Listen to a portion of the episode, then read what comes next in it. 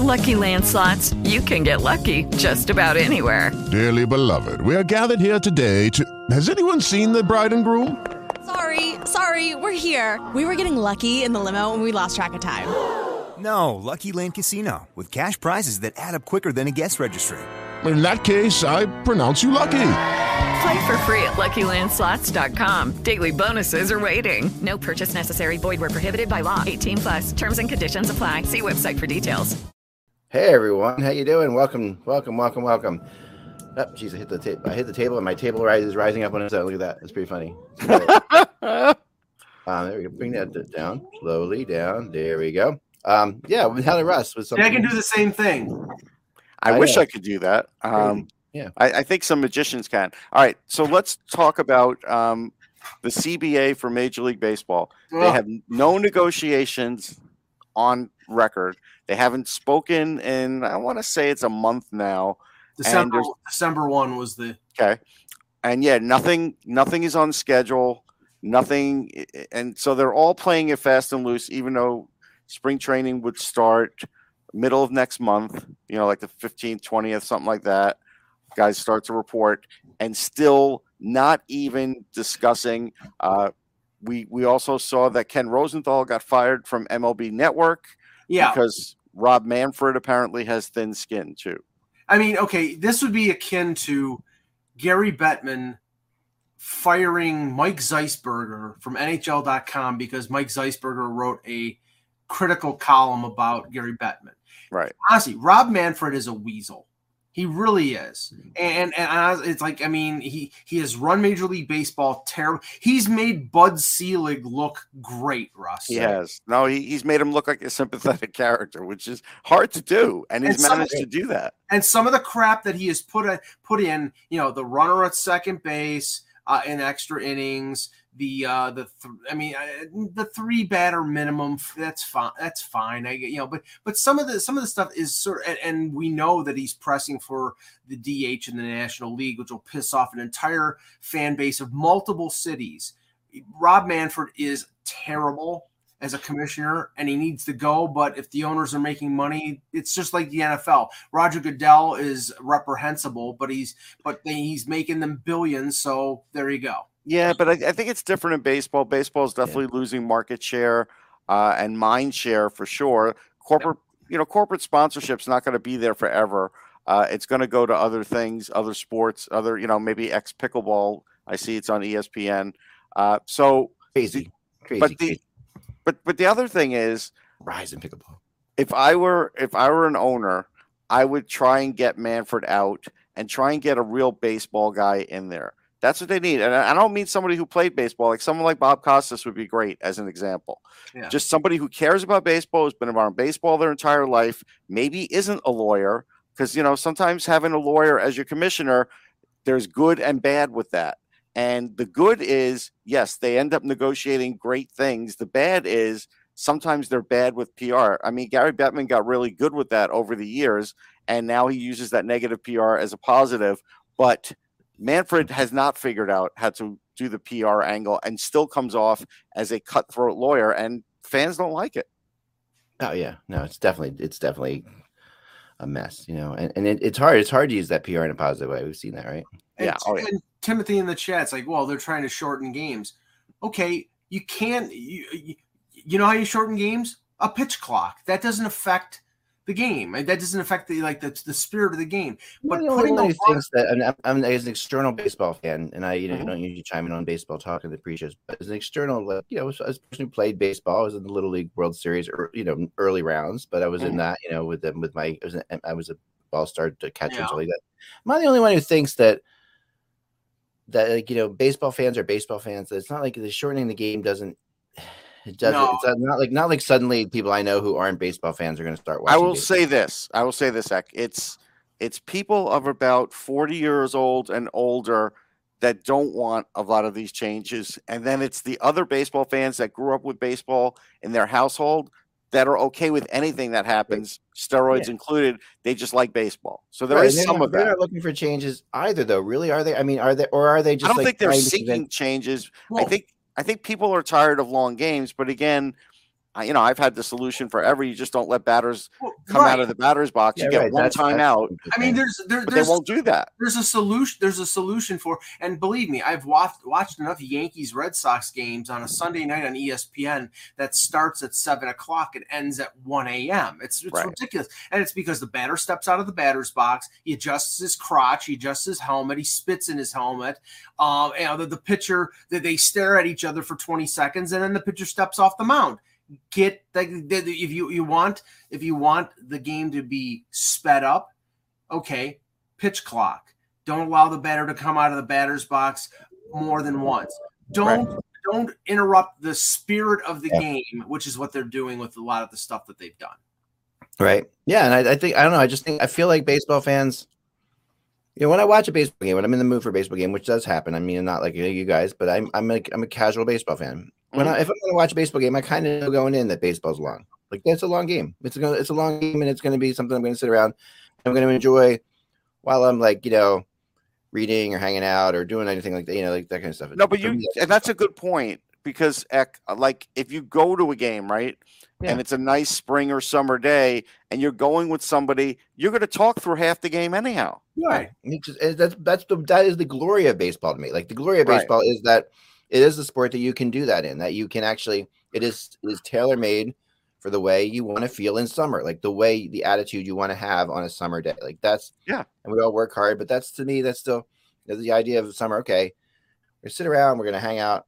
I'm gonna I'm gonna put the game on. Oh, you know what we need? We need to get you know we need you know the wife needs something to cook with, or, or you know you've got something or whatever. Yeah. You run to the store, come back, miss miss an inning, maybe. Right. But it's it's just like to me that it's that's baseball. Like it- hockey, you know, whenever you have to go out to get something in the middle of the game, you know, you got to have it on the radio. You got to make sure you're, you're gonna Yeah, miss yeah. You're gonna miss it.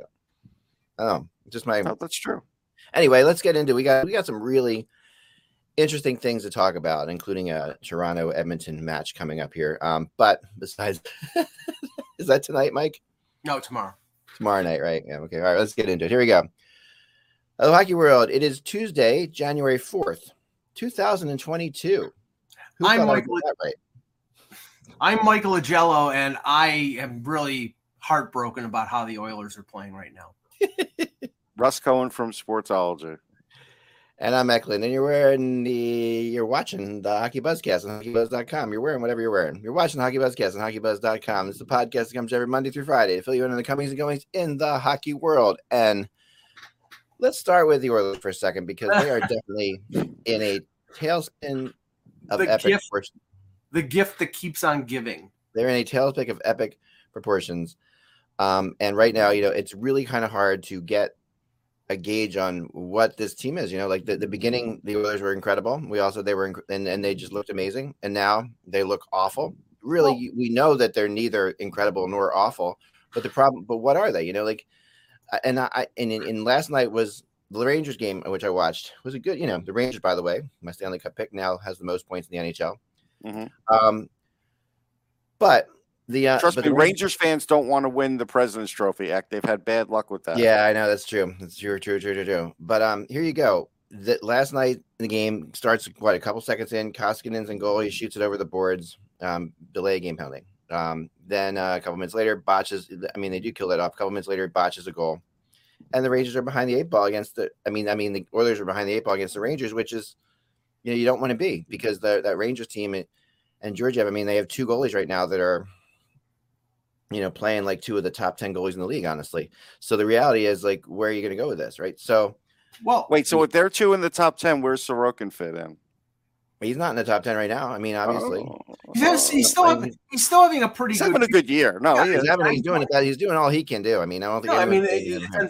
it's unfortunate that the team in front of him is. I mean, just- without Sorokin, where would the Islanders be? Is like Oh my god. them. Yeah, that's a fair point. but, I mean, okay, the reality is right That's now, like unfortunately, so that's okay, that, where's that? So let's let's look at the Oilers. What are they doing here? So Koskinen, I mean, it's no surprise that they need a goalie. That's not.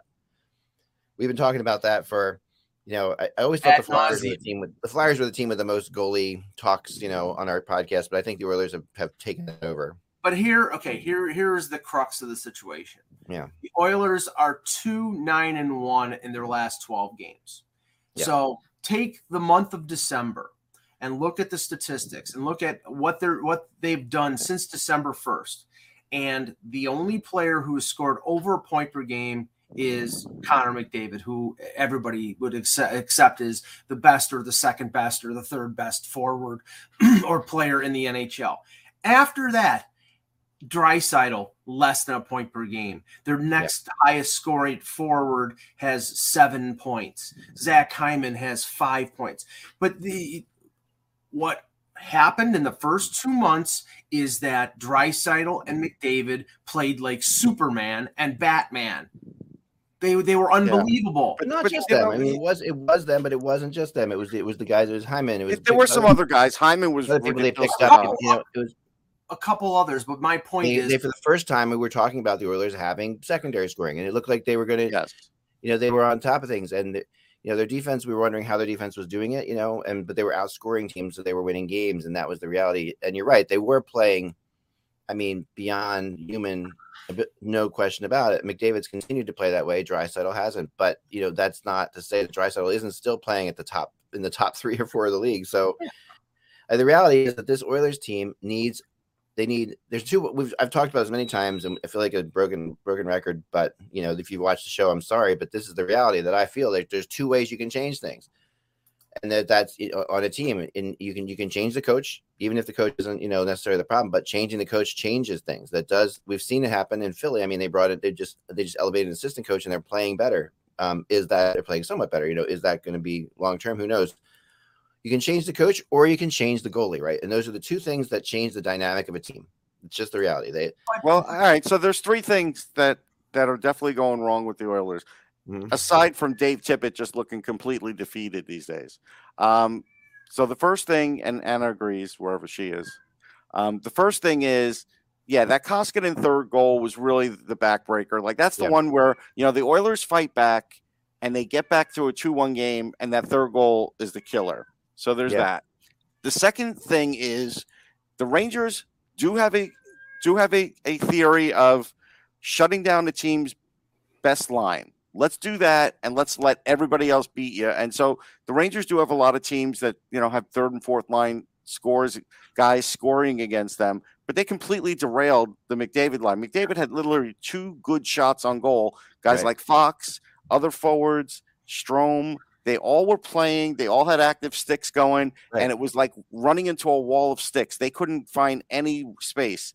Right. The problem is when you do that to the Oilers, and look, and I I like McLeod who scored. I actually think yeah. Ryan McLeod can play a little bit. So, but again, you need like five or six guys to be able to do it. And you know who the one guy who was just in, and, and I don't know, maybe he's out with COVID, but was was Nugent Hopkins even uh, in the lineup yesterday? I, I, don't think so. At least if he was, I didn't. If he was, I didn't see him. And if he and is, I, and I watched a lot of that game. So, it, and if he is, he's not doing much this year either. And again, you go back well, to that. He RV started off as the gangbusters. You know, he, he did start off gangbusters. He is now leveled off. They are a, emotionally uh, fragile. Yeah, they no, are. no Nugent Hopkins. Okay, so he didn't play. They're Probably, emotionally fragile though. Yeah, whatever. Yeah, they're they're they're they're an emotionally they're way beyond fragile. I would say they're an emotional wreck. I mean, they are, they are, the, and, and their fans are their fans are losing it. You know, and they and they should be there. The, the frustration level is an all time high but here but okay and and you know i can i can t- i can take a bow right now but you know if they turn if they turn things around then you know obviously things will will change but right now you know they're on the precipice of missing the playoffs which i said you know maybe it was a little jokingly i was saying that but i really thought that the flaws of the oilers were not addressed by ken holland during the offseason I know the last two years they went after Grubauer this summer. They went after uh, Markstrom last summer. They struck out on both of them. I, I have said constantly, you need to get it. If you can't get a goaltender via free, free agency, you need to trade for one. And they didn't want to expend the assets to get the goaltender. Well, they should have bought out Koskinen, if for no other reason, so they would have had maneuverability this year. Or trade him to started to fail. Yeah, or, or trade him to, right. They could have done that, but they didn't want to give up the draft pick or what or whatever would have taken to do that. Plus, they're deep. Okay, I don't know many teams and many general managers in the league who, when you're one of your sore spots is defense, that you trade a young and pretty good defenseman in Ethan Bear for a third liner who's not a bad player in Warren Foegele. But that, you know, I, the, I think the need for solidity on defense was greater than the need for depth scoring. And, uh, and the crazy thing is, fourth like, let's go back to Tippett for a second because, you know, he sort of has gotten an amazing amount. Of, and I talked about this a couple weeks ago. Like, no one seems to be calling for Tippett's head, you know, which is pretty Well, astonishing. I mean, now start- it's, it's changing. Well, it, start, that started in the last week because all of Yeah. all of a sudden, Eck, the name, and again, I meant I think I mentioned this with the Ken Holland connection. You knew that the name that would come out there is Babcock, and I mean, I, I if they want to go that direction. I mean, I see. I personally think that that would be. I mean, maybe there would be a short-term turnaround because Babcock is a good. There would coach. be. There'd be short term. If anything, Mike, if anything, Mike, I think that I think because Holland's there, that won't happen. Like the reality is, and if Kevin was on, I think he would agree that that Right, that, that just ended. That just that that that, that you know he Holland has seen all he needs to see of Babcock to know what Babcock's about. And, and at the end there, he Babcock wasn't helping them at all. Like so, the reality is like you know in Detroit, of- uh, that's that's the last place it goes. But think, but think of it this way, Ak. If they don't turn it around and they miss the playoffs, and they have teams like San Jose and LA and Winnipeg and Dallas uh, breathing on, on, on their heels, if he, Holland's Holland might get fired oh, this Oh yeah, no, no, there's no question about that. I think that Holland is in trouble too, and the reality here is, you know, they. I mean, they have they still have a very good chance of making the playoffs. They're still in the Oh, playoffs. sure. Yeah, because the now. Pacific, been there's playing- no they could not play any worse than this, and they're still in the playoffs. Like they're still battling through this. You know, at some point they played well enough at the beginning of the season to give them a little bit of leeway there. I mean, that's gone now, but it, but it's not like that. You know, if they were playing like this the whole But- season, they would be Right. out of it completely. my my point my point was is that when McDavid and Draisaitl play like mere mortals, they they they don't have enough talent behind them to cover up their flaws. And when Mikko Koskinen in the last month has an 878 save percentage and is yeah. one five and one, the guy should be waived. The guy should be sent anywhere you Yeah. can. You're better off giving Stuart Skinner, who's a young goaltender, the opportunity Yeah. before before you go out and trade for a goalie. Because right now their season is going down the toilet. No, and and you know, and I think that on there's a couple different points there. I think on one hand, it's easy to sit there and, and you know, Koskinen has been horrendous. Mike Smith, when he was in there, was great, but he's gotten hurt. He can't stay healthy at all. Um, And we can predict that because there's more to it than that. There's more. There's more. I think that it's so easy to sit there and say, you know, it's up to dry. If Draisaitl and McDavid do this, or Draisaitl and McDavid do that. I mean, the, the, the reality is the rest of this team is, is really where, what's going to matter more than those. Those two are going to keep them in games. If they're going to make the playoffs or do anything in the playoffs, it's going to be because of the rest of the teams and the rest of the team, and that's where you know you can there and, definitely criticize their defense, but also at the same time, the moves they made in the beginning of the year were working. So when they were getting goaltending from Smith, they were a really good team. And and that and I can't help but think that you know it does affect you completely throughout the lineup. It, it- I've said it many times. You know, if a goalie's not making big saves, the offense doesn't want to take the chances to score goals. It, but- it, it just goes throughout the entire lineup. You know, Well, just to but- answer the, the the chat room, Wallstedt, from what people were reading and and tweeting, got COVID um, during the World Juniors and is still stuck in Edmonton. So Yeah. he wouldn't be playing for the Oilers this year anyhow. No, I mean, well, I mean, but you're, what are you going to do? Throw an 18 year old goaltender, 19 year old goaltender into the No. wolves? I mean, if they drafted Cossa or Wall, Listen, and don't and don't have me talking about when it's too soon for a goalie to be an NHL starter, or the people in Yeah. Buffalo and and some other windbag might start to uh, attack me. So you know, Oh yeah, no, that's a tough spot to be in. Obviously, you know, it doesn't work sometimes. It does. It usually doesn't work when you go too young with goalies.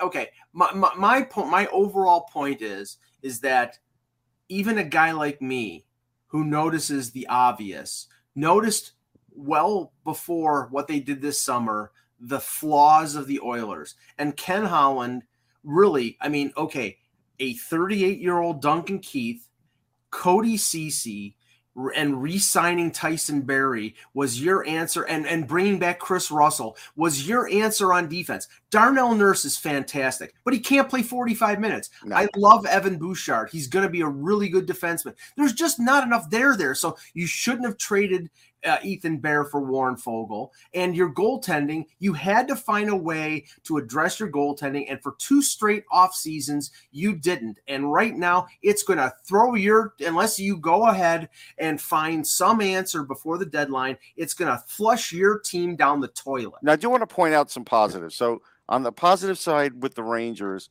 they again started to play Lafreniere with some quality players. He was Yeah. playing. He he was with Goodrow. He was with Strome. Hey, well, all of a sudden he gets two points. That line He's looked fourth on- yeah, and he looked good. He was fourth on it. He's fourth on the team in goals. He doesn't have many assists. Well, why is that? Well, he doesn't get any power play time. Seven of those goals are even strength. He was playing on bottom lines with guys like Dryden Hunt and Julien Gauthier and Filip Chytil, and none of them are going to help him. And right now, where he is at in his career, he's not ready at the point where he's going to make them better.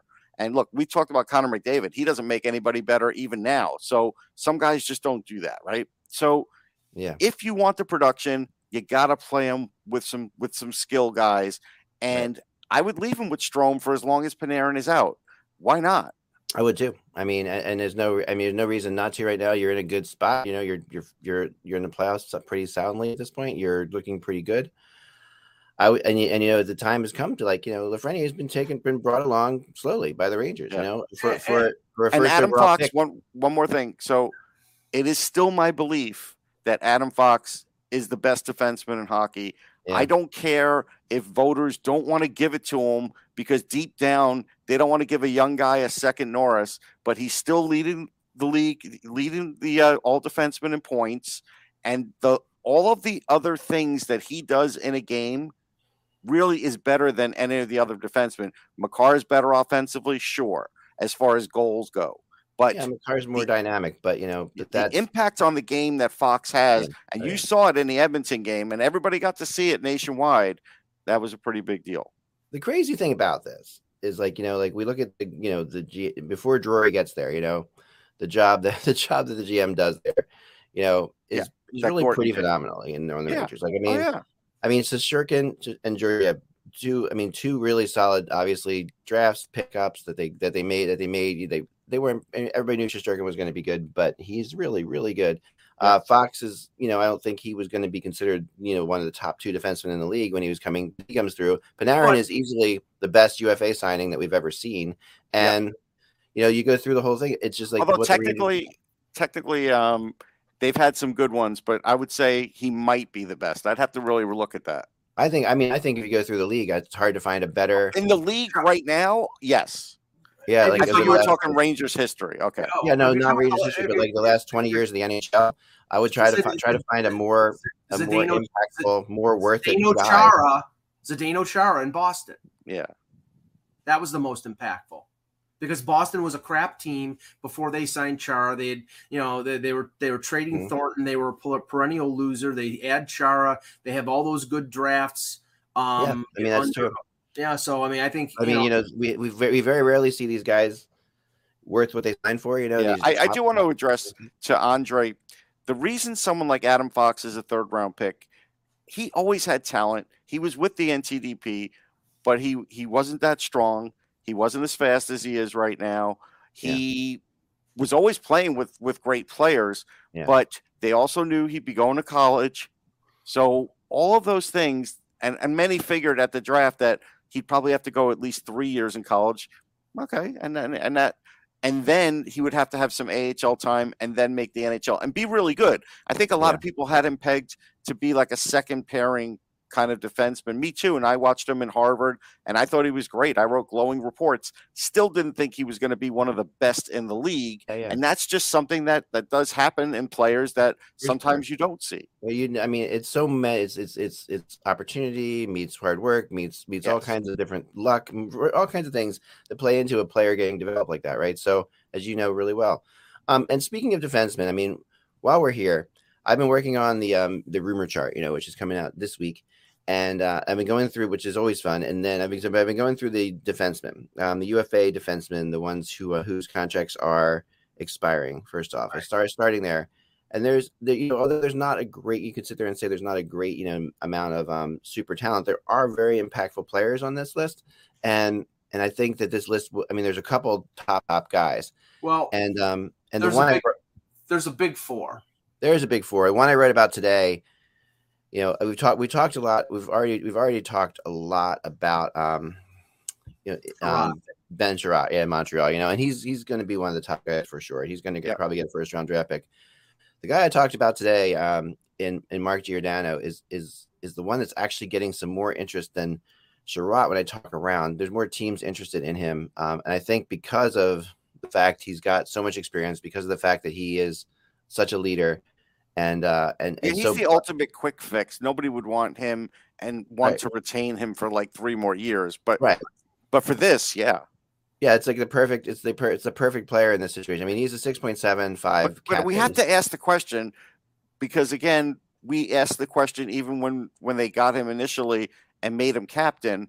Are they really going to trade the first captain they ever had at the first trading deadline they ever have? I don't know if they're going to do that. Eck. Francis may just decide not to do that. He might. Well, he might decide not to do that. That's true. Um, well, it's a- I, I it's a don't. It's a missed opportunity. It's a missed opportunity if he if he does if he doesn't, Russ. I mean, well, but you understand the PR Yeah. consequences of that, though. Yeah, Sure, there's definitely there's definitely a PR consequence to that. Um, and But- you know, but there is also a Seattle fan base. I think that's accepting that Seattle is you know a normal expansion team. You know, maybe Yeah. even better Yeah, than I- normal in some ways. I mean, and they have a, a record of a normal expansion. but they're not. I mean, but you know, and they're but they're not actually. Well, when we look back on some records of expansion teams, they're not that bad. I mean, honestly, there's no, some- no, they're not as there bad as expansion teams in the NHL that have been way worse than them. they're Yeah, not as um, bad as the as the early day Washington Capitals who had like I think eight wins in seventy four or seventy five. Yeah, yeah. I mean, look at the early. Well, if they didn't beef up their goaltending at the last minute, Seattle, they might have been that bad, though. Yeah, they were heading towards that. I mean, it's you know, it's it's it's tricky for sure. But so so you know, Giordano, and I, I was so I've also been asking around teams interested in defensemen, and um, what we're really interesting thing about Giordano, of course, is that Calgary would love to have him back. They would they would take him back in heartbeat. They didn't want to get rid of him. Remember, he they had to they had to expose him. It's not like you know, it's not he doesn't he's not going to feel like you know he understood why they exposed him. He's not there's no hard feelings there between Calgary and Giordano, and I think that would be a great fit. Um, but the interesting thing is Edmonton also making a play for that. Now Edmonton doesn't have cap space to do almost almost anything right now, and that's the issue, right? So they're going to have to figure out really creative things to do if they're going to make any sense, and they're going to have to do things like move Koskinen and a first round draft pick somewhere to lose the contract, and things like that are going to have to happen in order for this to happen. And I think that they will because talking to people in Edmonton this morning, um, the last thing they want to do is hype up a great first round draft pick, like another first round draft pick. Like they're they're fine. They they they realize that the problems they have in Edmonton can be fixed without without the draft. Like they, they, they this can be done if they have the money, they can fix it. They- Well, they- for a year, That's It- the problem. it's not a it's not a long term fix. Zach. You're really Right, just no. talking for this year. Yeah, but I mean, first the first round pick, which is like that quick impact soon player, that's not really what they're looking for. They're looking for somebody. so They're looking for a solid, experienced guy who can help lock things down when they need to lock it down. No, but they have players on their last legs like Kris Russell too. Like Yeah. it's just if they had better drafts, you would have more of these guys filling in Oh, yeah, now no, and- from yeah, the no, previous sure, draft. But Yeah. yeah, I mean, in, in hindsight, yes, you know, but the reality is where they are right now and what they have to do right now. No, they you're really right. can't sit around and wait for another draft because Mhm. that they can't wait for a draft pick to develop. That's not what Okay, that's not where the game we're gonna play. I'm not sure how how costly it's going to be to move Koskinen since he's an expiring contract. You know, basically, like Arizona is going to have a ton of cap space when they trade all their UFAs. So, and they have no goaltending with the Bel, Yeah. uh, was Bel, Vejmelka and uh, and Carter Hutton and I think Yeah, but they still, I mean, no, but I'm just saying, not, I don't think I don't right, I mean, it- Arizona in the past, like I still can't believe that they gave Mon- they they let Montreal off the hook with with the Dvorak trade. I can't believe they didn't ask to get more out of that still. But. I, I, I don't think it's going to cost them a first round pick to dump Koskinen I, I, I- like Yeah. a month before the end of the season. I think they can accomplish that without without giving up a first. But right. they they are- going to they are going to have to use that first. And and Holland apparently has said he's willing to trade the first um to upgrade at a different area. The question is, you know, this is like the you know the holes in the dike. You just have so many fingers. How many? yeah, no, for sure. And I don't I don't want to make I, I, we I don't want to get it too far back into Edmonton, but I Sure, just think sure. that they're, they're one of those uh, you know Calgary, Edmonton. Rangers have cap space, and they're an interesting team to watch here. How they're going to play it out. Giordano is a good fit for them. He, he really would. He really would fit nicely in their lineup, I think. Um, And uh, I also think Giordano would fit nicely on the island. Who I know people are saying that it makes you know, Islanders are done. they, they they really are less done now even than when I talked to you last time, Mike. And they have because they they're they are now have only lost two games in regulation in their last ten. They are if they were to win their three games They're at not hand, gaining any ground, Eck. That's the problem. Like if they win their three games at hand, they're tied with the Flyers, three points out of a playoff spot. I mean, this, this- so how The can you sit there and Flyers aren't in a playoff spot. No, Like, but we're that's talking. No, but we're talking about a team three points out of the playoff spot. but but Boston has three points out five games in spot- hand on both of them. What was that? Boston has like five games in hand on both of them. Uh, let me look at that real quick. But they, I know they have. some Boston has 28 games. They have 34 points. The Islanders have 26 points with the same amount of games. They're Okay, so they play twenty-eight. So yeah, points I mean, behind- they're eight points behind a wild card spot with the same amount of games, and that and so yeah, unless unless they win 12 in a row, they're done. That's what they I'm saying. continue to lose two out of every ten in the regulation. They're not done. And and and I don't know. will- Actually, that's a good question. If we had a real math person on the show, no offense, Zach. I mean, I'm not saying you're not. Maybe even your wife wife would be the person to figure out the percentage that what that percentage is and the percentage that everybody else would have to lose. I still think that's an uphill battle. I mean, okay, so say I think for I think last year someone can look this up. I think uh, the last playoff spot was in the nine. It was like ninety three or ninety four points. Say something. Say something like that. So they have fifty four games remaining, and how many points they would need? from 54 What's that? You just said like what you just said there is like mind-boggling. Fifty-four games remaining. Well, so does Boston. Boston. I know, has- but 54 games, a lot can go wrong with a lot of teams, and a lot can go right with a lot of teams in 54 games. I mean, to, to sit there and call them out of it, But they could start mm. losing again too. Like that's right. sure. I mean, they can, but this is a this is a team that everybody kind of agreed earlier was a pretty good team if they have other if have other pieces, and they're not that bad right well, now. we also took a leap of faith that Zach Parise might give him something. He hasn't. Yeah, yeah. Palmieri might give him something. He hasn't. Palmieri, yes, like Breeze. Pageau would be better. He's not. Like there's a lot of other things that have but gone Pageau- wrong here. Pageau can Pageau is not without hope. Um, no, I mean the reality is Pageau has had an inconsistent career. That's one of the reasons they didn't hold on to him in Ottawa. I mean, And to he- echo the chat room, Noah Dobson's playing great. And yes, he's going to be a terrific defenseman. There's no Yeah. question. So it's good. That's all good. But I don't even know if that's enough. It's probably not enough. right. I mean, there. Okay, there are four teams in between them and the wild card, the second wild card. And let's talk about Um, talk about those teams. Okay, the 14 the okay, Boston is the second wild card and they have the same amount of games remaining and they're 8 Right. points ahead, okay? They have they are 7 points behind So Detroit. Boston is probably passing whoever's at Pittsburgh, right? Who's ahead of them, probably in all likelihood. so. probably. But okay, but Pitt- look at Pittsburgh, more or less. okay, I don't think Pittsburgh's dropping. I think they're going to stay exactly where they are. got 41 points. They're 15 Mm-hmm. points. Correct. They only have 3 games in hand on them and they're 15 points behind Trist- them. Tristan Jarry's a Vezina candidate. But right now he is, yeah. I mean, and, and listen, Yeah. and that's good. And that you know, we're we're what two one third away in the season, and that's good. So okay, they have absolutely no hope whatsoever of getting into the top three in their division. Carolina's got 47, and the other two teams have 48. So yeah, they're they're, locked out of that. That's they're locked out of that. So their only Yeah. their only option is the wild card. They're they are 15 points behind Pittsburgh and had three games in hand on, on the Penguins, and they're eight points behind Boston, and Boston is the same amount of games. They're done. They're It's a, it's a very hard. So Yeah, hard. I mean, I mean, And look, I- I don't even think- with 54 games to go. I don't even think the Flyers have a good chance. They don't. How could they not? They have 50. They have 50. What 50 games to go, and they're three points out. It's not a good chance.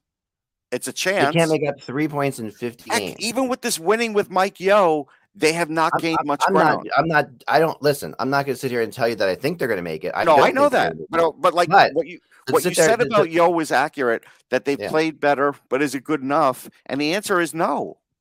Well, yeah, I mean, and like I, you know, we talked about that. Like, and I wrote about, you know, in my resolutions for teams that the Flyers have to really seriously consider the fact that they're going to lose their shot at some half decent head coaches here if they wait, if they hold off on this. That's thing. true. You're right about of these that. coaches are going to be gone, and I think that, like, I think Tippett's going to be replaced this year. I wouldn't be shocked if we see another interim coach out there replaced this year. That's that's going on right now. Um, I think that the way this plays out, there's you know at some point these you know the Flyers are have an opportunity right now with a lot of coaches out there that are half decent to jump on. They're not, but that's that's I don't want to I don't want to get into them either. I want to, uh, but the reality is three points out. You you can't call a team done the three points out with 54 games to go. You just that's just that's just absurd.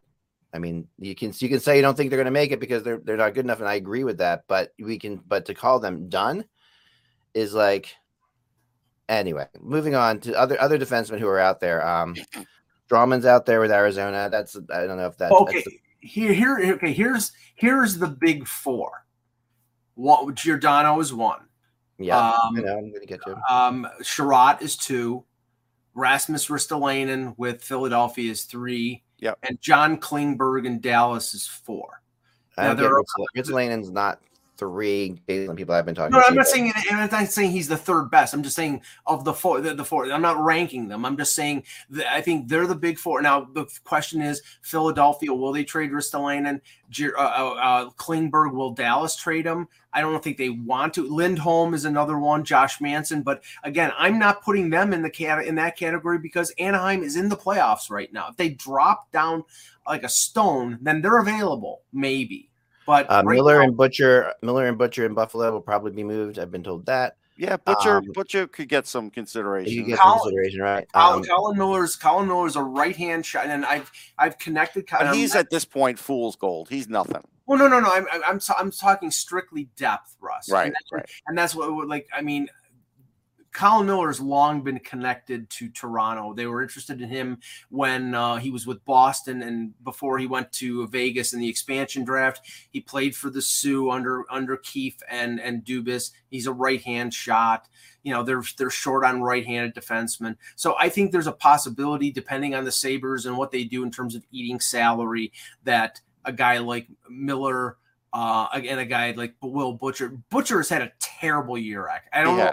Has. I don't know how much they get. But he was sick last year. has, Like he's sick and he's in Buffalo, and it's hard to really. You know, there are teams around New the league Jersey. that'll, oh no, teams Buffalo. the league that'll yeah, take. Buffalo, yeah. Yeah, there, there are teams around the league that'll take a chance on a guy for because he's in Buffalo and he's you know and and you know Robert Well, Hagg's again, another guy. Robert Hagg also will get will get looked at at the Well, deadline. again, again, with with with uh, with a guy with a guy like uh, Butcher, it's how much money they'll eat. Right. I think Hagg will get looked at, but I think Justin Braun would actually be um, Ron's another one on one my of the list. higher here. guys on the list if he's available. He's definitely on my list too. Um, you know, we talked about Klingberg. Um, de Haan in Chicago is another yeah, one. de Haan's going to be. That's de Haan's, be. de Haan's the the injury question mark is the big thing. Um, I the actually people- heard the that Leddy.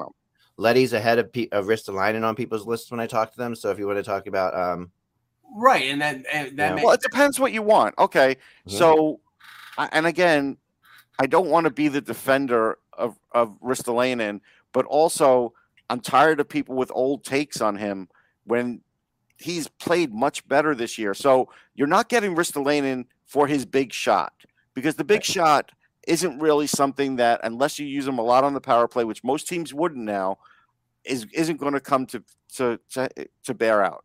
What is coming to bear out is his shot blocking. His his defense has been good. He's only had a couple of those bad turns this year where you know a goal is attributed to him, and you say, okay, he's given Sanheim a lot of confidence. So if you're looking for that physical defenseman, you might take him over Leddy. If you're looking for the offensive defenseman, then you're going to take Leddy. I think Leddy's higher in this, you know, as far as worth. But again, with Yeah. with But- teams, they have a lot of Nick Leddys. They don't have a lot of Ristolainens. right, and Yeah. another another and uh, going along to, to- with Detroit, and we probably talk talk about this with with Kevin tomorrow. Um, Marc Staal is only Marc Staal is on a two million dollar contract. It's not like he was on the, the big deal he Yeah. was the previous year. He's a veteran guy, maybe the, you know a Troy Stecher who's a mobile So defenseman. Fletcher and, in, Detroit, both of them are you know are on my list here. Um, Hickey on the Islanders is another one that people have talked about. You know, if, the Islanders do Injuries. fall out, yeah, injuries are going to be a killer. injuries for sure. You know, um, and also um, yeah, also Yeah. Brown in Ottawa. You know, that's another one too. Um, Now, I don't think there is every any- year is talked about, but I think this could be the year that Brown actually does move. I, I don't think there is any way, uh, uh, even if they retain 50%, that the Devils can move PK Subban at the $9 million mark. So, you know, he, I, I think he's stuck in Jersey. Yeah. Um, So wait, you're you're talking about Connor Brown getting moved? no, no, Josh Brown. Josh Brown, Brown. Josh Brown, yeah. Okay. Yeah. Yeah, I Um, mean he's he's a depth he's a depth defenseman. I mean, he's, he's a guy who makes like nothing. He makes like 1.2, and he's really he's he's you know there there but there are people who you know when you talk around you know there's people who will talk about different kinds of defensemen. You know the impact defensemen. Yeah. Uh, we talked about at the beginning. They're like the maybe two and a half million and up type guys who are considered the impact defensemen, and then the two million dollars and down are considered the Well, you know, depth, depth guys. The Um, big the big name that's out there, and somebody in the chat was mentioning him, and he's got a lot of term left, and he's a really good defenseman. But um, is is Chychrun? And All right. Well, I have something on him. I talked. I did talk about. I did ask about around about him, and what I've heard on him is that the NHL, who has been extremely patient with, um, with Arizona in general, about a lot of things, does not want any part of them moving Chychrun, and that's been made pretty clear. Yeah, we Um, we figured that. We said Like that. they're on they're saying, previous listen, you know, you have to Right, have you because have to they're build a not they're an organization without talent if they trade, Ch- and he's like Right. You have to field. You have to field a team. You have to give your, your fans somebody whose jersey they would buy. There's like certain things that you have to do, you know. And uh and Chychrun. So if he moves, I, I would be shocked. I really would. I know. I know. You know. You know. Friedman reported people people were they were gauging interest for him. Well, it's a the, the, the one thing I agree with what you're saying, Ak, and if if the if the league is telling them that, then you know where that franchise is because if they're telling them not to trade your the three or four good young players that you have, then you know I heard a th- I heard a theory that the NHL might do a Montreal. You know, for, I was think, think it was Friedman who mentioned it yesterday that the NHL might do a, a Montreal Expos type of thing and buy the buy the franchise from the current owners and sell it to a team uh, for the expansion rate, which was Oh, I- I don't know if these owners want to do that though. well, I mean, but the thing is, the, the NHL has the final say here, Russ. If they're if they're I know. running this team into the friggin' ground and they oh and and they can't get uh you know that that big money that big money uh uh um uh, thing in Tempe going, they're they're a team without a building to play for. Okay, but it's here's the other thing though. dude. If if if they do buy it back, then they're going to run the cap as a net zero kind of thing, and it's hard to even get any better that way. And they're not going to be able to sell the team instantly that way because then you have to get every owner to agree on it. They're better off telling these owners you're moving or you should sell the team right now. That's what they're better off doing. Well, and maybe that maybe that's an option, but I think the NHL sees a possibility of flipping the you know of buying this team like a foreclosure and flipping it and making money on it. No, I'm saying, but the, you know, No, I like, think I don't think you're totally wrong, Mike. Um, might So be are they going to have Jeremy Roenick out there showing the place? Like, is he going to be right for all the outside? wrong reasons. no, it's it's it's the NHL version of flip and flop. That's what. Yeah. It is. Now, here's the thing about this. Um, you know, like the NHL does love 32 teams. It's a number that they're really happy with. They're comfortable with it. That's where they want to be for a while. And there are there are places that want teams. You know, um, so it's not out of the question that they would do something like that. I think that they would take one of their teams and and, Well, and they'll they'll do it if they have to because there is no Yeah. place for them to play. So Yeah. if they don't have a quick sale for an owner, they're gonna have to. Like I get that. yeah, and they and they could get the expansion. They could make it into like an expansion type situation. Um, and that, like you know, and that's not out of the question. I've heard that too. Um, But but really, if you're talking about the overall landscape of defensemen who are rentals at the at the at the deadline, it's probably about ten to twelve. You know, of varying quality, and the- you know that's not a lot. Now, you know, maybe there'll be more out there that have term left. It's a Um, lot in it's a lot, Mike, in this like cat frozen world. It's quite a bit actually, because there's not that many teams that can do much. And from what I've been told, you know, it's a, you're talking about you're gonna have to make player trades, you know, and it's it's gonna get tricky. I mean, to make you know, I think there's no question that, you know, Giordano and Chiarot are the guys who, you know, interest everybody way above everybody else. I think those are the two that definitely I mean Klingberg has some value, but there's also has value for sure. He's a great defenseman, but there are also people who think that Dallas isn't really going to move him. So that's like sort of an in, in between. People don't know really what's going to happen with Klingberg. It it, dep- it depends on what like because Klingberg has come out and basically says he wants a deal, or his his representative says he wants a deal close to what Heiskanen got, and they can't afford it. I'd be Yeah, like, here's the door. Because But no one can. But no one can. There's no one. There's no one in the league that can afford that. So Well, there are there are teams. It's just oh, there are teams teams that- that can afford it, but no one that there's no but one. that can Klingberg doesn't really really play it. defense either, so there is a limitation for him. he's a sweet, he's a Swedish Sergei Gonchar. He's a rover. Right. Yeah, and I think that we're. I I think that Gonchar is a good example because he's a guy who we saw start to get moved all over the place towards the end all of his over career, the place. Yeah, at the end of his career, because you know it's playing like five million dollars a year here, five million dollars a year there. he's a I think you can see that with Klingberg very easily. You know, No, but I think he's going. I think he's going to want to get that long term deal, and I think somebody who's desperate for offense from the blue line is going to pay. Is going to pay. I don't know if they're going to pay eight million dollars, but you know maybe they'll pay close to that. I mean, I don't know. I mean, I I, I How old would. is he? He's he's how old is he? He's like Klingberg, I think he's twenty seven or twenty eight. 27. I, I don't think anybody's giving him eight. I don't think so. yeah. Eight million or eight years. Eight million. Okay.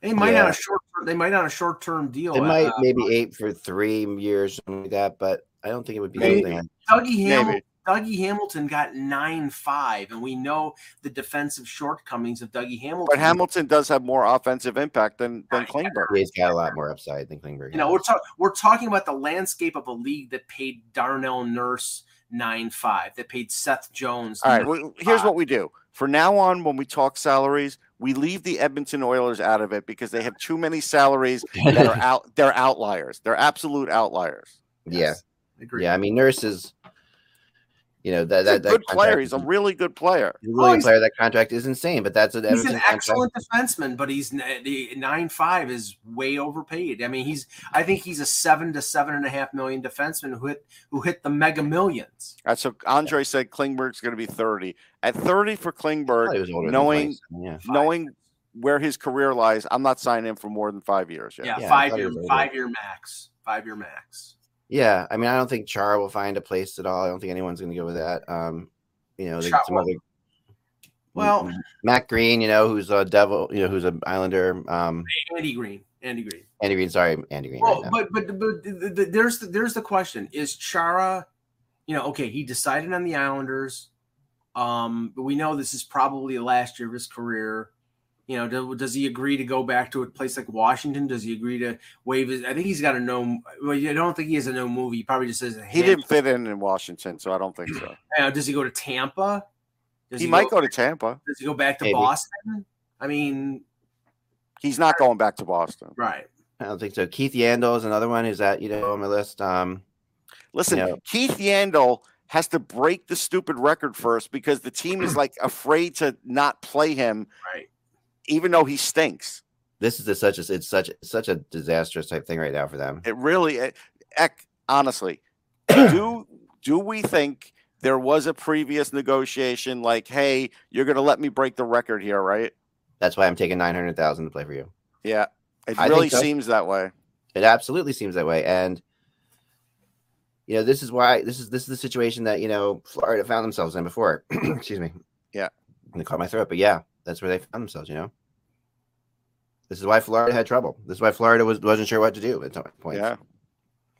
But I mean, Right back. I got to drink one second. Yeah, if, if the fly, if the Russ, if the Flyers made a promise to Yandle when they signed him, okay, we'll we'll sign we'll sign you, or we'll you know, the, the bargain for you to uh uh you know. We'll we'll sign you cheap, but our guarantee to you is that you'll play every game. Sure seems that way. Yeah, and and that and that guarantee, obviously, if that was a an Alain Vigneault promise, that ended when Vigneault being fired. But obviously, it wasn't because Yandle's still playing. So Yeah, he at this point there were long enough stretches he should have been out of the lineup because he just hasn't cut it. So, So how many how many games does he go? How many games does he have left to go before he breaks the record? I heard it was sometime in in uh, January, but I, I lost track. Maybe like January twenty sixth. So he if he breaks the record by one game, and then they st- then then they bench him. Yeah, If he's Yeah. doing, you know, the question is, he is he doing enough harm playing on the room? he's doing bottom? harm. Yeah, he's he's doing enough harm. Even it's it's come to the point, Mike, where people have to point out the one or two good things Yandle did in the game because the rest is just not good. So it's like that's all that gets talked about now. I- I- It's really an uncomfortable spot to be in, and they could be better without him. But uh, just going back to Arizona for a second. I mean, Okay. okay, I'm yeah, I know. Uh, let me just read you off this list briefly: Phil Kessel, Loui Eriksson, Jay Beagle, Antoine Roussel, Johan Larsson, Alex Galchenyuk, Travis Boyd, Anton Stralman, and Ilya Lyubushkin.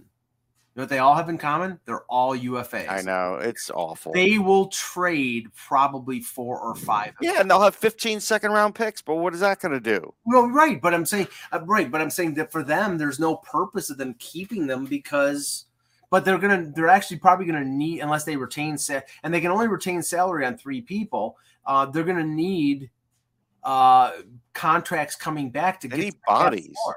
Yeah, to get to the cap floor.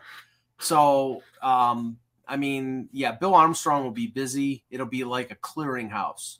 It'll, It it'll will be like a clearinghouse. It'll be clearinghouse. a publisher's clearinghouse without Ed McMahon. Um, but yeah, I mean, So one other thing, Mike, I brought this up on um, Sirius XM. We're at the point now in this season where Thatcher Demko is now a Vezina candidate too. Yeah. He um he's played the most games. He's like top three in wins. He's seven and one for the month. He has really overcome a lot mentally with what's gone on in in Canuck land there, and he's been their MVP. I mean, he you know Boudreau has done a nice job there, but if if Demko wasn't playing the way he was either, there's no way they would have gotten this far even with Boudreau. So you look at it and you say, yeah, you know what? He may not win it, but he should be in the consideration because he doesn't have the best defense in front of him. And he had all that COVID situation and he did muscle through all of that mentally. He's a very strong kid mentally. Obviously, he's a big, fast kid. That's the other thing. His his what's picked up on his game that hasn't been there before is the speed of his leg kicks. I've seen him make multiple mm. leg kicks now, a left and a right, with lightning fast speed. And for a Yeah. guy his size, it's hard to it's hard to score on that. Yeah, no, Yeah. he's when he's on top of his game, he's he's he's really on top of his game. Like he's a guy who when, when he's playing at his best, we saw it. Like you know, you saw it when he first came in last year in the playoffs. Even it's just you know where they Yeah. couldn't. They, they well, I mean, two years ago when they couldn't put Markstrom back in there. You know, like he was he was in, in you know he was killing it. Um, I mean, and they're a team. You know, they're uh, they're obviously they're on a roll right now. They are pretty far out of it. You know, um, they're further out of it than than you know than the Islanders or the Flyers. Even you know the fact that they where they are because you know thirty. But they're in the Pacific, and the Pacific is a lousy division. The Yeah. Metro is not. Yeah um, Yeah, but they're uh, what's these? They, yeah, they're only they're five points out, but they have four, but Cavs four games at hand on them in the Pacific. So that's like that's you know. But they also, all right, but Eck, they also have a goalie playing like a top five goalie in the league. The Islanders don't. The Flyers don't. Yeah. The- I mean, that's a big that's a big thing too, don't you think? oh, for sure, for sure, no question about it. now the, the Sabres, the Sabres are going to be the Coyotes of the East because Eakin, Hinostroza, Caggiula, Hayden, Jankowski, Miller, Butcher, Hagg, and Pysyk, and all their goalies except Ukko-Pekka Luukkonen are UFAs. So it's a cle- again, it's a clearinghouse. I'm not going to talk about Pekka Luukkonen. I'm I- just telling you that now. Yeah. No, it's, See, I wonder why, Russ. I wonder why. It's a gonna have Twitter make a- thing, Eck. You don't you don't know about it. they're going to have to make a lot of moves, obviously, and and it's going to be interesting how the Sabres do that because they have to. They, They have to know, get assets back. they have to get assets back, but they also they're also not, you know, I mean, Uh, how long are their fans going to be able to say like we are doing a total sell off? Like you know, like it's like they have to go with some of these guys that they think some of these guys who are free agents who they believe in, they have to go with. Heck, the, the, the fans here are intelligent enough to understand. Yeah, that but just because a guy has a UFA, Mike, doesn't mean you should you, you shouldn't try to sign him again. All right, I did get a taste. Uh, all right, hold on. I did get a taste of the fan base last night, and there were some tweets there that I could see that some of the fans are really in pain. So, oh, like, oh, yeah, for someone like Pekka Luukkonen that has the short window that's been really good, like that's been their only hope, right? So, Yeah. like, I even saw a few say, "Hey, if they send him back down, I'm just going to stop watching him for the rest of the year." Well, that's you know, I- understand where you're coming from, like Sabres, dude, but that doesn't that's not the best thing for that kid. Yeah. But it's just what's interesting is is what Mike has said is Mhm. they are on such a high wire act with with that organization right now because I think they have done a lot of good things. I I think they're on the right track, but it's a long track, and they've already been on a long track. Yeah. that's the problem. no, it's a, it's a huge problem. It is. It is. It's But- a huge but- problem. I mean, the the point is, it's like okay, you know, okay, you like the way Vin. I'm using him as an example. You like the way Vinny Hinostroza is playing this year. You know, he's mm-hmm. trying and he's hustling, and that's great. You can sign him July one or whatever. It's like if you can get a fourth round, the fourth round pick for him, you trade him. Yeah. Because all you're in right now is evaluation mode when it comes to the Sabres. You don't trade him for a fourth round pick, Mike. If you want to re-sign him, What's the back? if you think he's good, you don't let him go someplace else. He's not coming back. Like you want to re-sign him if you think he's half decent. I mean, he, the fourth round draft pick is such a crapshoot. Who knows? I mean, if they can still outbid everybody for him, Mac. I mean, there is that possibility. Yeah, but that, no, but the, no, but the point is this: it's it's one thing to outbid uh, outbid once you've let him out and go out there. It's another thing to try to get him now and say you're part of our future. We believe in you. Let's sign you. Like that. That's where this reasoning falls apart.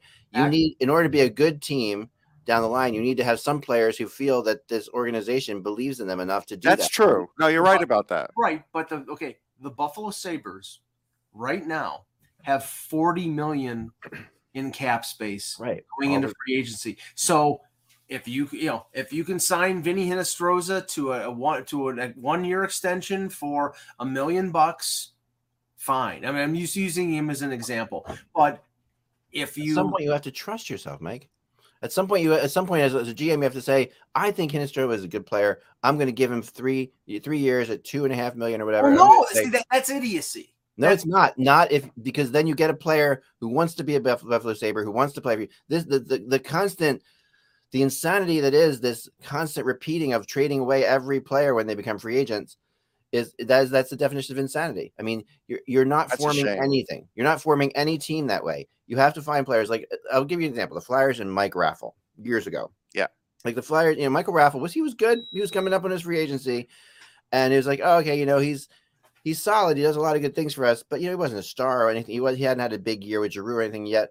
But the Flyers went and they said, you know, we're going to give you a three year deal. The Flyers did this with Scott Laughton too. Mhm. It's like you get you go you go you know we're going to give you a three year deal for like two million dollars a year, whatever. And Raffl's like, wow, that's I could go in free agency, but you know, this team believes in me for three years. That's that's fair. I don't know if Hinostroza is at that point.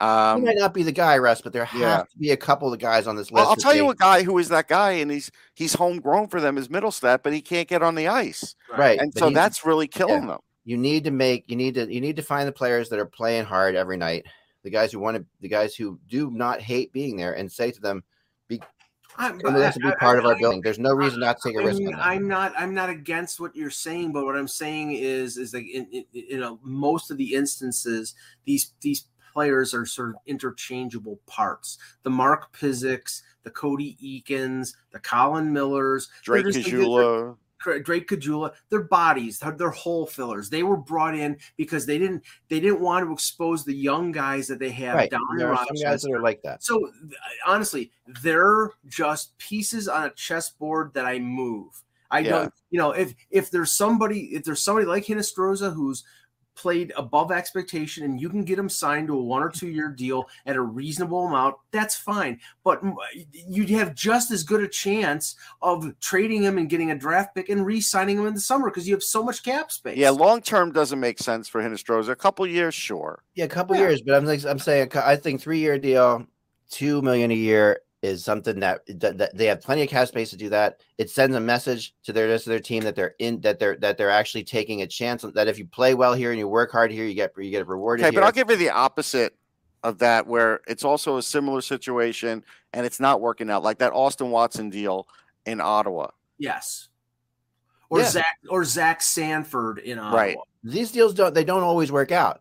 There's no question about it. But that fourth round draft pick that you got traded for doesn't always work out either, Mike. So no, that's like- true. That's So I mean, at the end of the day, what you've done in this is okay. Hinostroza doesn't say Hinostroza doesn't work out. At least you've told the players on this team that are fighting for jobs that they are not just fighting to be trade deadline players, like that they're fighting for a possible long term position in an NHL team. That's and the NHL team is willing to take a chance on some of those guys. Hinostroza is the perfect guy to do that with, I think, and I think that you know Well, they see, but they all right. So they they went in the trade and got Alex Tuch. He was that guy. Yes. He's doing well now. He's a point a he's game. already he's already an established player. Though, No, right? no, I get it, but their problem is if you have too many seat fillers, when they do want to start to be good, Right. then you are stuck with these guys in their last year of their deals. That's the tricky part. That's no The guy- question. But they have no C fillers, Russ. I mean, they have like. No, I mean, no, no, it's but- like but- there but comes okay, a point at which you have two. When, I mean, what is too many C fillers? I mean, what But- is that team has long term signed almost nobody. but- like it's like the guy okay the guys that it is important uh, let's just say this the haydens the caggiulas the hinostrozas the guys that i've mentioned we know what they are they're all in their mid to late 20s they're they're hole fillers as i said I think they're all different. Uh, those Oh, players oh, are. let, let me let me just let finish my Well, the players you listed there are very, all very, are not. I don't let, let me let me, let me let me let me finish the, what i was going to say the players that are important for don granato and kevyn adams to find out what they are over say the last half of the season not you know dylan cozens is going to play but Yeah. rasmus asplund jacob bryson Yeah. brett murray jokiharju all guys who are 22 23 years old who can play in the NHL, but th- they've been limited by the amount of opportunity based on all these other guys being on the roster. You need to find out what those guys are before next year because going into free agency and going into the trade season, you have to determine okay, I got this many Yeah. players. Now I've got to go find three or four at this position. Th- th- It's just good management and good coaching to find out what you have on the roster. And when you have too many of these guys that are like good player, you know, good, uh, whatever, fine, but but they don't make a. They're not going to make a difference three years down the line when you're trying to compete for a playoff spot. let's let's let's get off Buffalo because Randy's gotten onto something good here. The last one, and I and this was a, a discussion two years ago Mhm. at the um at the Winter Classic when it was Dallas Nashville and Filip Forsberg's contract was getting close to being due. Then Yeah. it's close now. They're playing great. I don't think he's resigning with them. So are they just going to ride it out with him and just trade his draft rights? Uh, it's a good question. I've, I've done some research on this too. I'm not convinced he's not resigning with them. First off, Okay. um, but and I don't, I, I don't. I mean, he does not. I, I've never heard anything about him not liking it there. No, I don't think it's Um, a situation of that. I think it's a situation of he's going to make too much for them. Yeah, unless they. I mean, he might. Nashville has has a way with you know in the past has, has gotten players to take a little bit less because the play, the price of living is so cheap there, and Mhm. the reality of, of playing there is like the pressure is is kind of minimal. Um, but you know, but it's a it's a re- it's not like a crazy hockey town or anything like that. He lo- he's been there his whole career. You know, he definitely is a predator um in his mind. So I think that that's they they could get less from if he does. The problem with Forsberg signing, you know, big big money for somewhere else is that Forsberg has predatoritis, which is that he is hot and cold all the time, right? So Mhm. right now he's hot, but there have been times when he's been cold as ice too. I mean, what we're seeing, what we saw last year is all the Predators go cold at the same time. What we're seeing this year is they're all getting hot at the same time, Yeah. and that they're a playoff team if they're all hot at the same time. You know, that's the way they are. But they, the weird thing about the Predators is that that is they, they never have some guys hot and some they just never do. but, but they, Um, they, they, their situation right now is Ekholm's extension kicks in next year. That's a killer. Uh, you know, yeah, Sar- Saros is making five million bucks. Oof. Um, you Saros know, is short term though. He's not. He's not. He's he's, he's Sure. not- three more, three more years. I three mean, more years, but the only, the, the only way they pay, the only way they're able to afford Forsberg, um, is if they are find a find some sucker to take Ryan Johansen or, or Matt Duchene. I mean, I don't know whether you know Here's well, I mean, here's the thing about you know about Lazarus for a second is they have you know their their goalie Askarov is coming, you know, so he's Right. when he when he gets there, he's a, he's on a rookie contract. So you look at those three years that Lazarus has signed, two of those at least are you know maybe three are Right. Askarov years, you know, and and so there you have you- you're going to have less than six million dollars between your two goalies. Essentially, that's how they'll look at it, and Right. that's that's okay. You know, for Predators, they'll say, okay, that's that's fine. We got you know we're, they have two pretty good goalies too. They'll have if if if if Askarov is what you know people expect him to be, and Saros has been very good still. They have two really good goalies. For Okay, so million he's dollars. making six by six. Are you going to give him seven by seven? Can they even afford that? The only way they can I don't afford I it, don't, Russ, I don't is if think they can, but and I, I do think that there could be some. uh, Maybe they maybe they. I mean, he's making six now. How much less is he going to take? That's my point. Yeah, I don't think I don't think any. He's not going to take less than six. I agree with you. Like, No, I I mean- mean, but he wants more. Yeah, he wants more than six, obviously. and he's and okay, he's twenty. Will he take six for a couple more years? He's Um, twenty-seven years old. he's Right. 27 years old, which is So- crazy. Doesn't he seem older than that? I mean, He does. he Well, seems he- way older than that. So I Um, mean, on, honestly, the and you know, and you've He's got so inconsistent that there's it's, it's, he's a scary person to give more than six million dollars a year to, like on any team for any team to do it. But But other teams will do it. But, But- there's but somebody's gonna really that's that that reminds me so much of Ryan Johansen. It's like and and I, I think they're different kinds of players. He's but- got a higher skill level than Joe. oh he's definitely and I'd I'd rather have him any day of the week. But- But but Yeah. consistency wise, he's the guy we're gonna be saying, man, they're giving him seven million dollars a year. He's scoring twenty goals, and that's like you know what's it- it- you know that's because Forsberg is really like at his core has been like a twenty five goal scorer. Like he's not, no, but he could get 65 points on most teams. but that's not a seven million dollar player. 65 points, it definitely is. You think so? Yeah.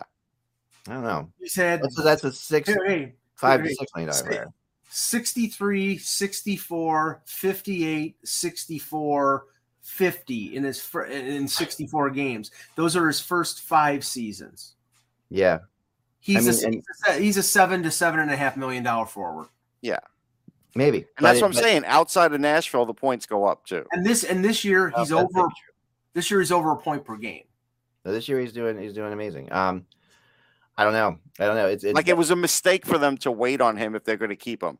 That's Yeah. where David Poile made a mistake here. yeah, but with but you can understand why Poile did because why right. So he okay. So he rolled the dice, and now he's how lost that. players you're going to sign long term? Like if if if I know. Well, but but again, if you were going to get him cheap, you were going to get him cheaper coming off a bad year or not a great year. He's going to have his best year this year. He is not taking that big of a discount. But what you what you might have to do Yeah. is you might have to t- trade a top prospect or a first round pick al- along with a guy like Johansen or Duchene to a team like Arizona or Buffalo because you know to, to, to have the, the teams that have cap space and teams that need play need bodies because that's that that that might be the reality they have to clear find a way to clear the clear that salary out to, Yeah. to be and is is Forsberg more important than Duchene or or uh, Yes. Johansen yes yeah, it's he more important than both of them. right he's the second most important player on that team next to Juuse But I'm still Yeah. not sure the market has gotten better on the other two. no no Oh no, well Duchene, you know it, it, it's it's. I mean, he's it's- doing better, but he's still got a bad contract. It's infuriating. Like Duchene's infuriating. Like he's a point he's a point per game this year Yeah, and then all of a sudden, like it, it's like it makes you makes you. It has to make if you're Poile or or like a coach of that team so angry, like uh, uh, that he's doing so well, but at the same time so angry that Duchene, like the, the contract year is. Such, I get it. You know, my gosh, I mean, he, and you got no effort for three years from him, and suddenly like he's on a contract year and he's a point per game. Well Um, no, no well I mean, you're talking about Duchene Duchene's not on a contract here he's got Duchene, Duchene is on a contract year, isn't he? no he's No. got he's got he's got three years four years Oh, okay. I'm sorry. And that's what makes him hard to trade. right he's it, it, I apologize. I that- thought he was on a contract year. I don't know why I thought that.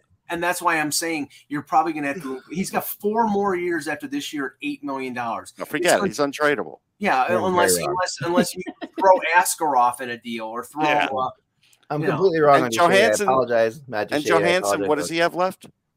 Johansen's got three more years at eight million. Yeah. Yeah. He's untradeable too. yeah. So I mean, and, and Johansen, Johansen, maybe.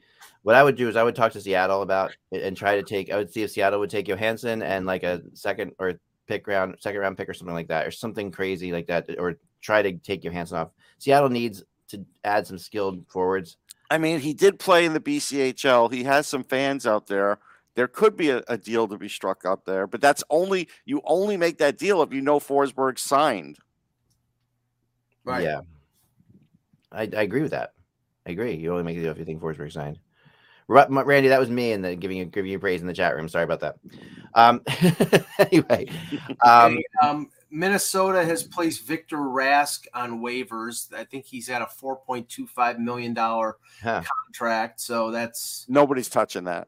No, Yeah, according according to Pierre LeBrun, the Anaheim Ducks have. But hold on, you buried the lead there.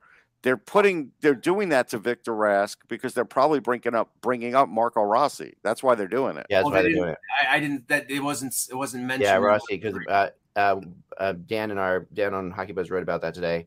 Yeah. Um, and Rossi is yeah, that, that's a, that's a big deal, obviously. That's a massive deal. That could upgrade their their offense. And And they're their already speed. they're already a really good team. I mean, they're they're gonna be it's gonna be they're, add a lot to uh that adds a lot to them right off the bat. And uh, just an, just an update here while we were on the show, I was monitoring the uh, the Leafs post game or Leafs sorry the Leafs post practice media availability. Auston Matthews tested negative for the PCR test after Okay. testing positive for on a rapid test. So they held him out of practice for precautionary reasons. So right now they don't know for sure uh, whether he'll play tomorrow night against Edmonton. Will he get tested one more time? Oh yeah, they'll test Yeah. him. I think I think you have to have two negatives after Right. a positive to make Right. sure. So, but they were being extra careful, so which is smart because they've Yeah. had they've had 15 positives over the last month. So. Yeah, the other thing is, and, I, and only because I was in the mode of Rossi because of uh, Rask being sent down. Matt Boldy got called up too. Matt Boldy's a hell of a winger, and he's already a physical specimen. So if Matt Boldy's ready, again, Eck, I picked this team to make it to the Stanley Yeah, no, Cup. you're, They can make it to the Stanley Cup. I- I'm telling yeah, you, no, you're right. I'm telling Right. you, they are a scary friggin' bunch to play against. Foligno and Greenway are freight trains. They are such big, tough. Yeah. Yeah, I honestly, I- they just need goaltending. They They have to have the right goaltending. they they they trade they trade for uh for uh Fleury or Quick or somebody who's an upgrade over Kahkonen and, and Talbot and That could put them on that run. Yeah. Yeah, I and I think they will. I think they will because I know that they've been trying to get to upgrade their goaltending for a while now. I know that for sure. So anyway, my stupid table. I got sorry about that. Um, all right, all the time we have for today, folks. Without the buzz, it is just hockey. We will be back again tomorrow. Um, With Lucky Land slots, you can get lucky just about anywhere. Dearly beloved, we are gathered here today to. Has anyone seen the bride and groom? Sorry, sorry, we're here. We were getting lucky in the limo and we lost track of time. No, Lucky Land Casino with cash prizes that add up quicker than a guest registry. In that case, I pronounce you lucky. Play for free at LuckyLandSlots.com. Daily bonuses are waiting. No purchase necessary. Void where prohibited by law. 18 plus. Terms and conditions apply. See website for details.